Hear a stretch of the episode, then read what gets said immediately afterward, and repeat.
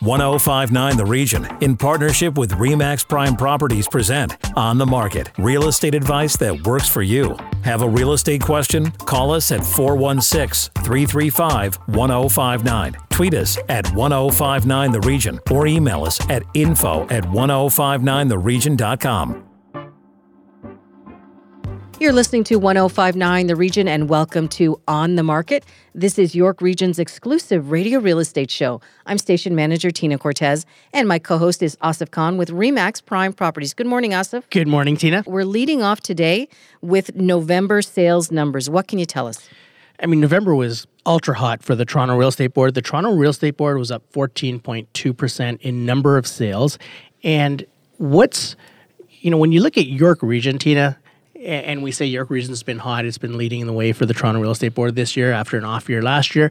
York Region was up 17.7% for the month of November. Yikes. And, you know, that's great numbers. But when you look at York Region for the entire year of 2019, it's up 20.1%.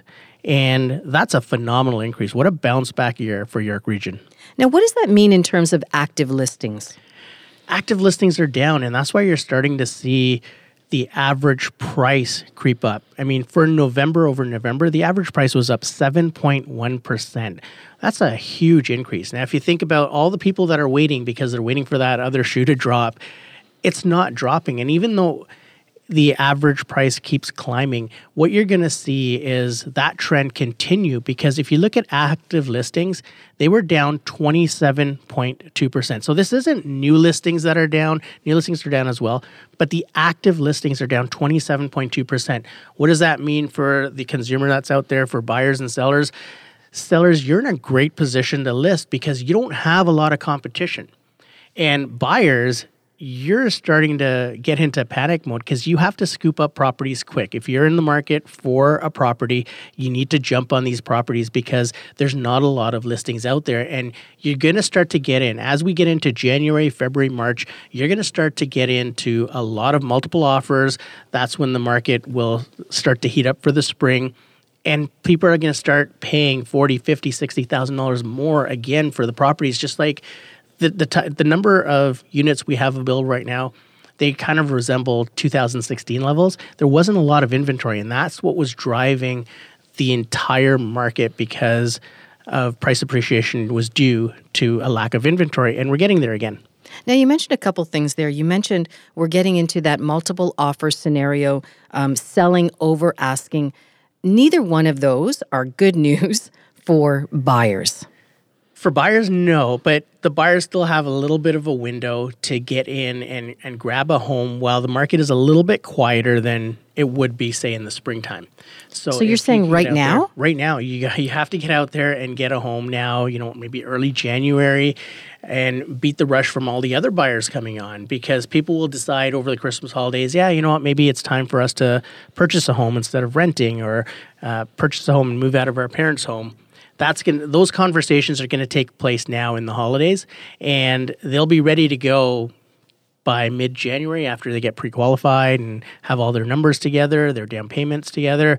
They're going to start to want to be in the market by March or April. And your suggestion is get in the market because the prices are not coming down the prices won't come down. I mean, we had an off year. That was your window to purchase, and we're coming out of that now. We're pretty much out of it. So that window is closing for the people that are looking for deals per se. But price appreciation is a constant, and we're going to continue to see the prices increase, and we're going to continue to see them increase on a, a traditional level, which is four to six percent or so and that's that's a normal increase for uh, at the housing market. Did you want to take a look at some of the specific numbers in terms of November sales and some of the specific areas, perhaps? Yeah, I mean, if we look at York Region, and let's let's take a look at year to date until the end of November, you've got over 13,500 sales in York Region, which is huge. I mean, last year you had about 11,000 and change for that same period, and that's why you're seeing a 20% increase year over year. Average price in York region, $936,000, $936,002. And we're starting to climb up to that million dollar mark again. If you look at what the most affordable areas in York Region are right now, it would be Georgina. I mean, Georgina's average price is five hundred sixty-nine thousand dollars, five hundred forty-six. So, you know, that's probably the most affordable areas in York Region. King continues to be you know the most expensive area they have a lot of luxury homes you know huge land it's a million three hundred seventy six thousand one hundred seventy eight dollars if you you're looking at average price in king and everyone else like the markhams the richmond hills the you know the vaughans you're right around that million dollar mark so again we're, we're getting to those 2016 levels where that was a, a really hot market and people still have to buy homes so there's you know 250,000 people coming in every year. 80, 90,000 of those people choose the Toronto area to move to. So that demand's always going to be there and we need more of a supply injection in order to meet that demand. And if we're not, this is what's going to happen. Where our inventory is going to be eroded, so supply is coming down. And no matter what the government does with taxes or intervention, the main issue has always been supply. And until we get more supply, this is normal and it's going to continue. So, what's your advice as we wrap up this segment? What's your advice to buyers and sellers as we not only wrap up the segment, but we're wrapping up 2019 and heading into 2020? Is it a lost cause? Can you realistically get into this market without some kind of help? You know, I had a conversation offline with a gentleman who said, you know, maybe I'll rent for a couple of years and then get into the market. And you know, my question to him was, what's the reason you're getting into the market? And he said, I want to be a homeowner. And I said, if you want to be a homeowner, the best time to get into the market is right now because in two years, the price is going to go up maybe six or seven percent per year. even if we're conservative, let's say three percent or four percent a year, that could be that difference could be your down payment that you have right now. And if you're going to be throwing that away by waiting for two years, not only are you throwing away your opportunity cost, which is you know what you would get in for now as opposed to what you would get into the market for two years from now. But you're also throwing away the rent money that you're going to be paying for over the next two years. So it's always a good time if you're thinking of becoming a homeowner. The sooner the better for buyers, you got to get in right away. For sellers, this is a great time for you to sell and maybe move up eh, because you're going to get a deal on the house that you're moving up because that's going to go up. And at the same time, you're going to try and get as much as you can right now because inventory is at such a low level. So, if there's anyone listening who is maybe um, feeling a bit anxious or daunted by, you know, this average price of a home in York Region is nine hundred thirty-six thousand dollars is your suggestion to them is to think a little bit outside the box, think away from Toronto proper or Southern York region, and possibly look a little further north? You could. I mean, also take a look at Georgina because you're still in York region and it's affordable. But the other thing, in York region, you only have the one land transfer tax. So there's still a lot of reasons that you should be looking at York region. It's still a great place to live. It's very family oriented. You've got all the amenities all around you, and it's very affordable. Now, when we're talking about the average price, the thing to remember is that includes condominiums. And condominiums, the average price is about $500,000. If you think that, you know, 20% of our sales are condos, the average price of an actual home, a semi-detached or uh, a townhouse or a full detached home, it's going to be a lot more. So keep that in mind when you're looking because people will say, how come this home is 1.1 million when the average is 936? That's the aggregate average. So that includes condos.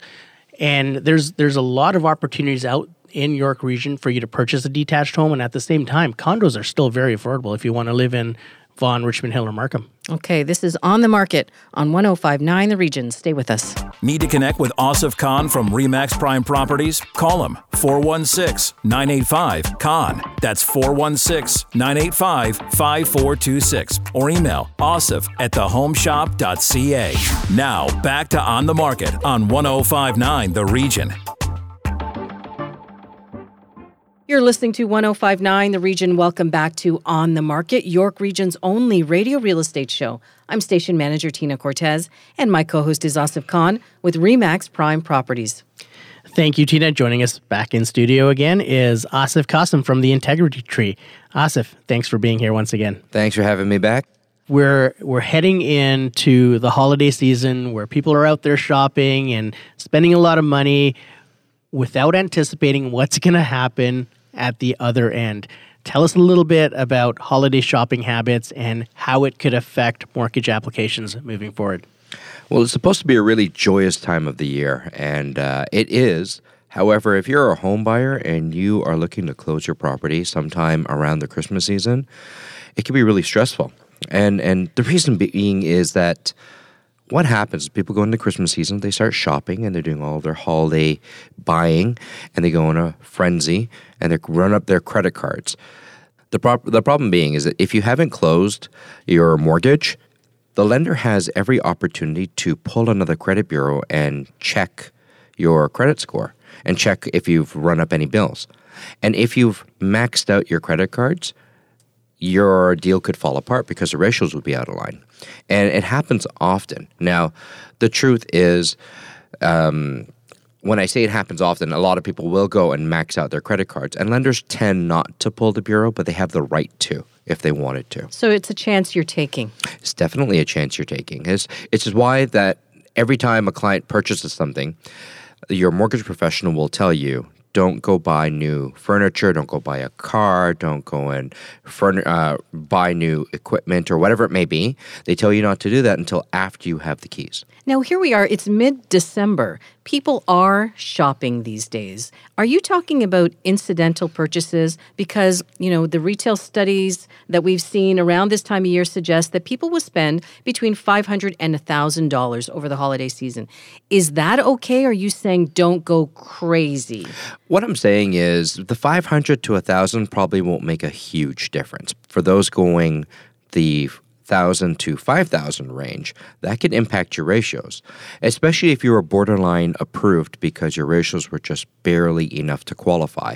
An extra two thousand dollars could push you over that number. And, us, if we had an incident about four or five years ago where one of our buyers decided that he would purchase a piano for his daughter.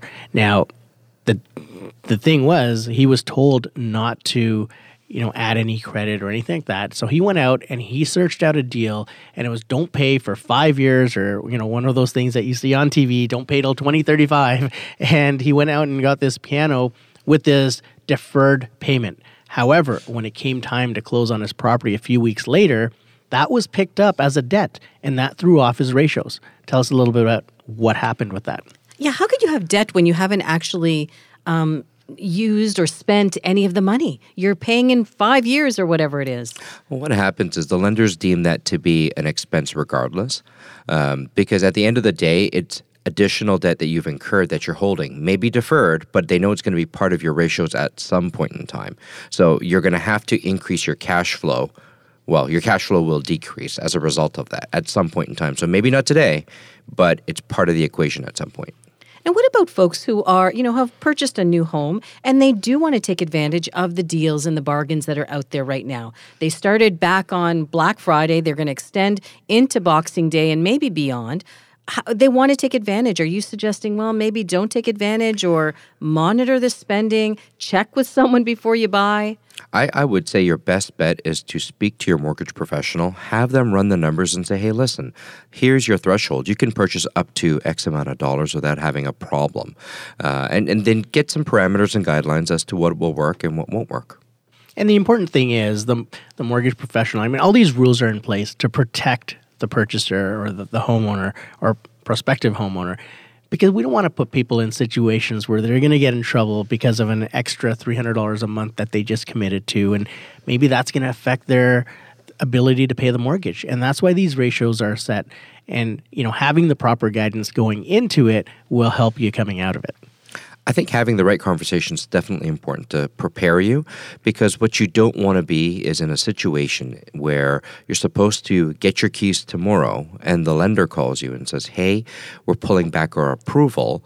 And now you don't have a home. It's in the middle of winter. And there are so many, so many more uh, ramifications of you spending more money than you should. And this just isn't an issue right now because some of those bills will start to come in in January. And that's when you're fe- you're feeling it, right? That's when you're really looking at that credit card bill saying, "Wow, did I really spend all that money?" I would often recommend if you're going to do a mortgage transaction, um, you might want to hold off on doing it in December and January. On a purchase side of things, refinancing is different because it's all built into the ratios. But uh, on the purchase side, maybe you might want to consider. Uh, seeking advice on what you should spend and what you shouldn't spend in that December January time because we tend to lose track of our spending at that time of year. And you know, it, it's it's very important for people that have committed to purchasing a home or you know even even be in the process of putting in an application to buy in the early winter or early spring or late winter early spring it's really important for them to know how much this would affect their application because you don't want to be qualified for a home only to find out that you know racking up your credit card by $2500 at christmas time threw off your home purchase.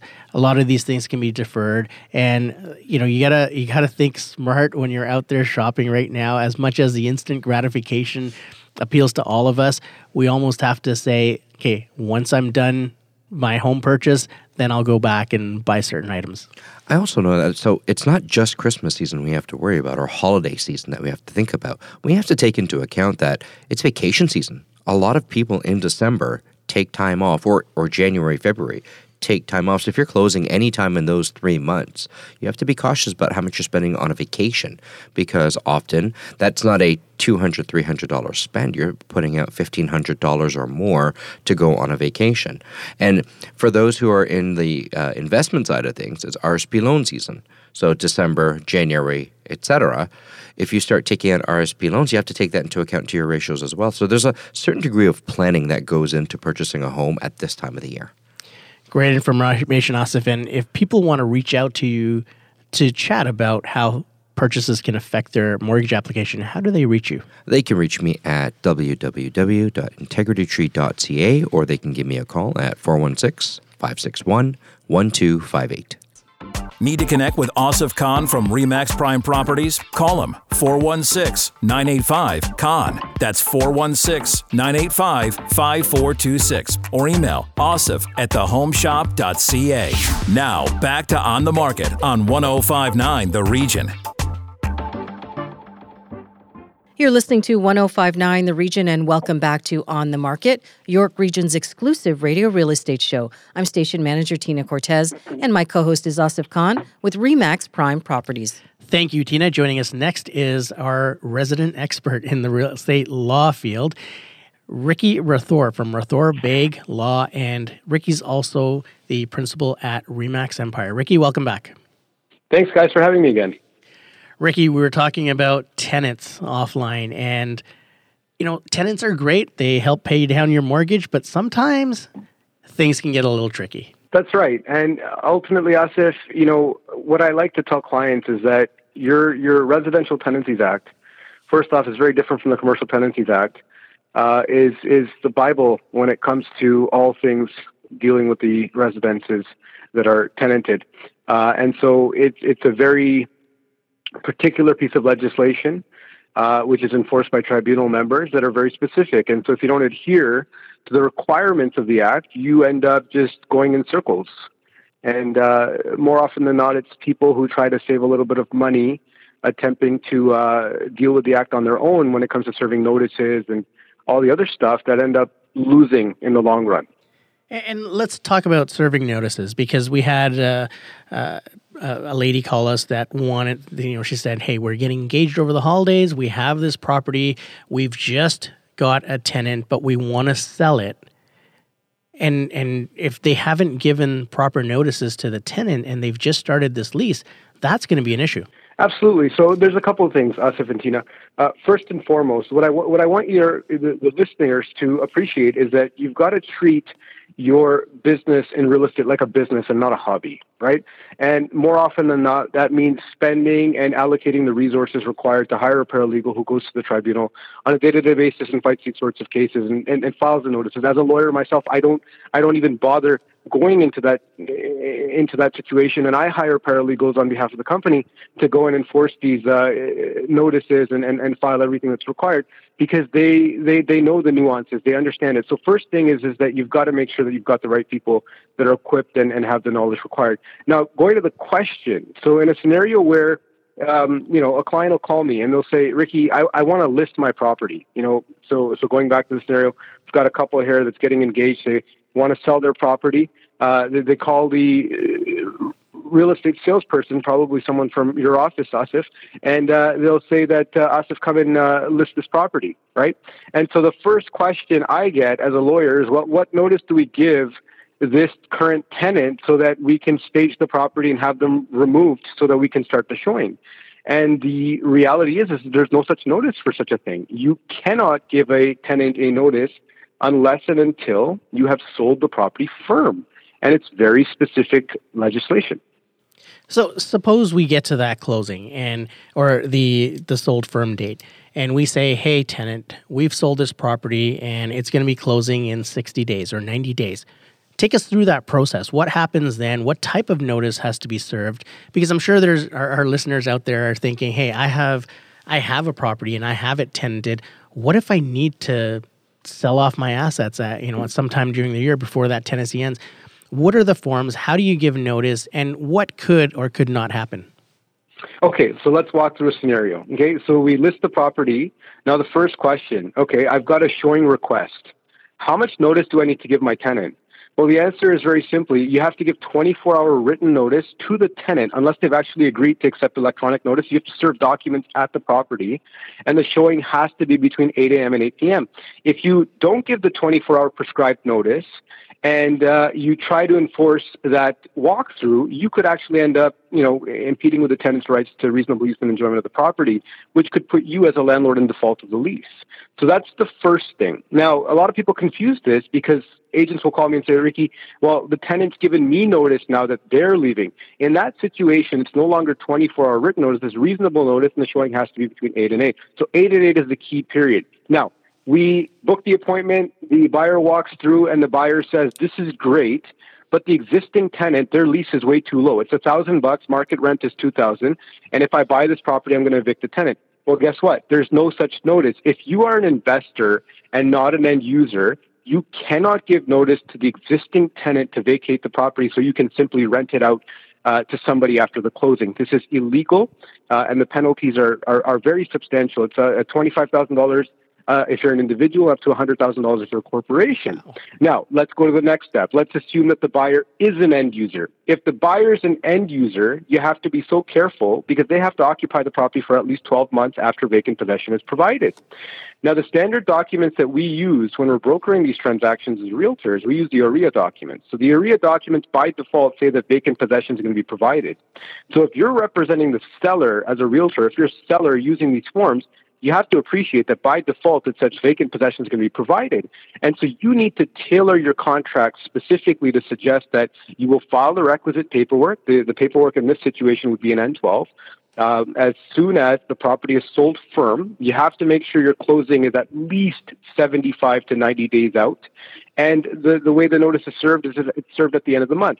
So, for example, we're in December now. If I sell the property December 10th, my notice won't actually give effect until January. So January, February, which means my earliest closing would be March 1st, assuming it's a weekday.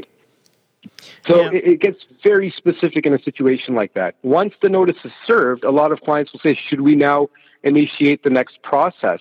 Well, the next process is then to, to, to serve the L2, which gets you your date in court. And when I talk to clients, I always say it's a good insurance policy. Your contract, like we've discussed in many of the other uh, shows previously, is is like the sun. Everything else revolves around it, and so your contract has to be drafted to the effect that if the buyer does not obtain vacant possession because the tenant doesn't move out, the buyer needs to assume the tenant so that the seller is not in front of breach of contract. You've got to be so careful with these provisions. Wow. So even if you serve notice, Ricky, suppose suppose I sell a property on December 15th and they want to close March 1st. Yeah. So what you're saying is the tenant does not have to leave because you can't pretty much evict them until 75 to 90 days after you've given them notice, which would be nope. effective January 1st. That's right. And so when you look at the N12, it actually says on the face of the document that this is a it's a legal notice that could lead to an eviction. It's not an actual court order. Mm-hmm. So what happens is after the N12, the landlord can immediately serve the L2, pay the prescribed fee, and get a date in court. Once they're at, in, in, front of the tribunal, the member then looks at the case and looks at the merits of the purchaser. The purchaser should probably be there or have some sort of a certified affidavit uh, ensuring that you know they've got on the record evidence that they intend to move on. Because if a tribunal member doesn't buy the story that the buyer is going to move in, they could refuse to order the eviction. And if you don't have an eviction order, you can call the police, you can do whatever you want. Nobody will be able to remove that tenant from the property. The only party that can remove the tenant from the property is a sheriff or a bailiff, and they would only be enforcing an eviction order that the board would issue. So if you don't have the good grace of the board in that form, your tenant's not going anywhere. And if your deal's not structured carefully, you as the seller are in a lot of trouble. Now, Ricky, what if the, the landlord wants to change the game plan a little bit, wants to evict a tenant, try to get another tenant in for more rent? How does that scenario work? These, this is illegal. So, I mean, obviously, if the parties come to come to terms, if they settle these things out, it, it's usually cheaper to buy out a tenant uh, and, and throw a little bit of money around to, to resolve the disputes, if any. But uh, going back to the, the fact uh, of, of the case that you're proposing here, there's actually no legal grounds for you to evict an existing tenant so that you can simply rent it out uh, for more after the fact. It's very, very, very specific.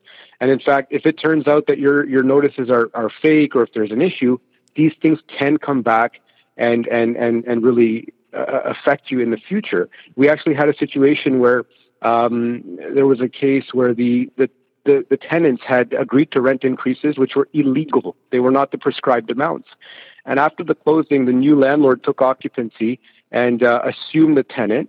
And then the tenants hired a paralegal who then advised, hey, these, these you know, rent increases, the, the, the paralegal advised that the rent increases were illegal. And they were actually able to repeal some of the rent increases that were not lawfully increased you know, Ricky, eh, what what if a tenant refuses to lease? So their lease is over January 30th. They, you've given them the notice. The place closes in March. We agree to have them stay until March until the new buyers take over. However, March comes around, they refuse to leave. What happens? And that's why you have to make sure you file the L2 simultaneously. As soon as the N12 is served, the next day you file the L2. You have that piece of paper in your hand uh, and it's it's it's a small fee for what I call an insurance policy. If they don't leave, then you know the buyer and seller can agree to an extension. Make sure your contracts are worded so you have the wiggle room for something like this. Now you call the sheriff and bailiff, you change the locks with a locksmith, you enforce the order, and the tenant's removed, and the transaction will subsequently close.